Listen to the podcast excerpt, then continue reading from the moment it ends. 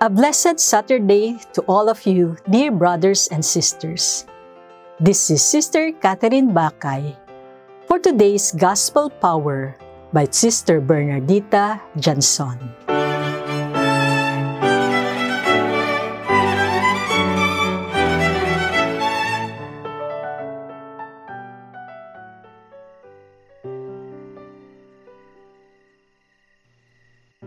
Jesus put before the crowd another parable.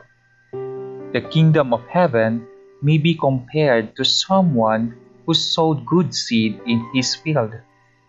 But while everybody was asleep, an enemy came and sowed seed among the wheat, and then went away. So when the plants came up and bore grain, then the weeds appeared as well. And the slaves of the householder came and said to him, Master, did you not sow good seed in your field? Where then did these weeds come from? He answered, An enemy has done this. But slaves said to him, Then do you want us to go and gather them? He replied, No for in gathering the weeds, you would uproot the wheat along with them. Let both of them grow together until the harvest. And at the harvest time, I will tell the reapers, Collect the weeds first and bind them in bundles to be burned, but gather the wheat into my barn.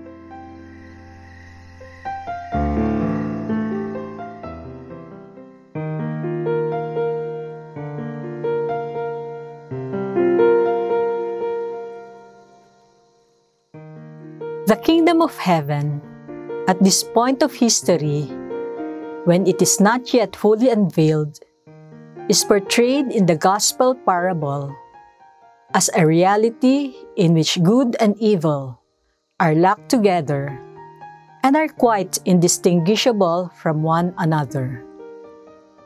But the parable also assures us that God has an appointed time for definitively dealing with evil and saving the good.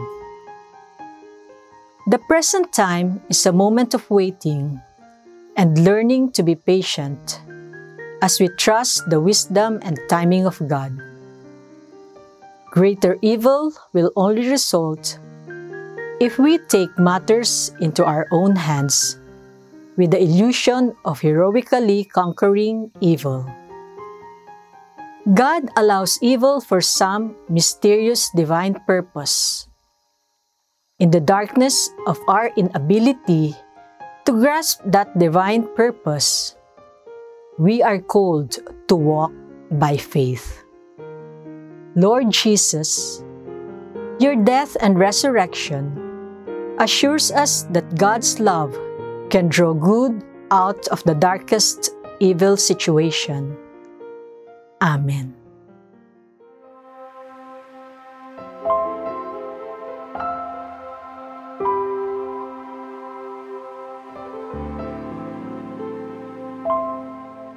Merciful and compassionate Father, we come to you in our need to seek your protection against the COVID 19 virus that has disturbed and claimed many lives. We ask you now to look upon us with love, and by your healing hand, dispel the fear of sickness and death. Restore our hope and strengthen our faith. We pray that you guide the people tasked to find cures for this disease and to stem its transmission. We thank you for the vaccines developed, made possible by your guiding hands bless our efforts to use these vaccines to end the pandemic in our country. We pray for our health workers that they may minister to the sick with competence and compassion. Grant them health in mind and body, strength in their commitment, protection from the disease. We pray for those afflicted May they be restored to health. Protect those who care for them. Grant eternal rest to those who have died. Give us the grace in these trying times to work for the good of all and to help those in need. May our concern and compassion for each other see us through this crisis and lead us to conversion and holiness. Grant all this through our Lord Jesus Christ, your Son, who lives and reigns with you in the unity of the Holy Spirit, God, forever and ever. Amen. We fly to your protection, O Holy Mother of God. Do not despise our petition in our necessities, but deliver us always from all dangers. O glorious and blessed Virgin. Amen. Our Lady, health of the sick, pray for us. Saint Joseph, pray for us. Saint Raphael the Archangel, pray for us. Saint Roch, pray for us. Saint Lorenzo Ruiz, pray for us. Saint Pedro Calungsod, pray for us.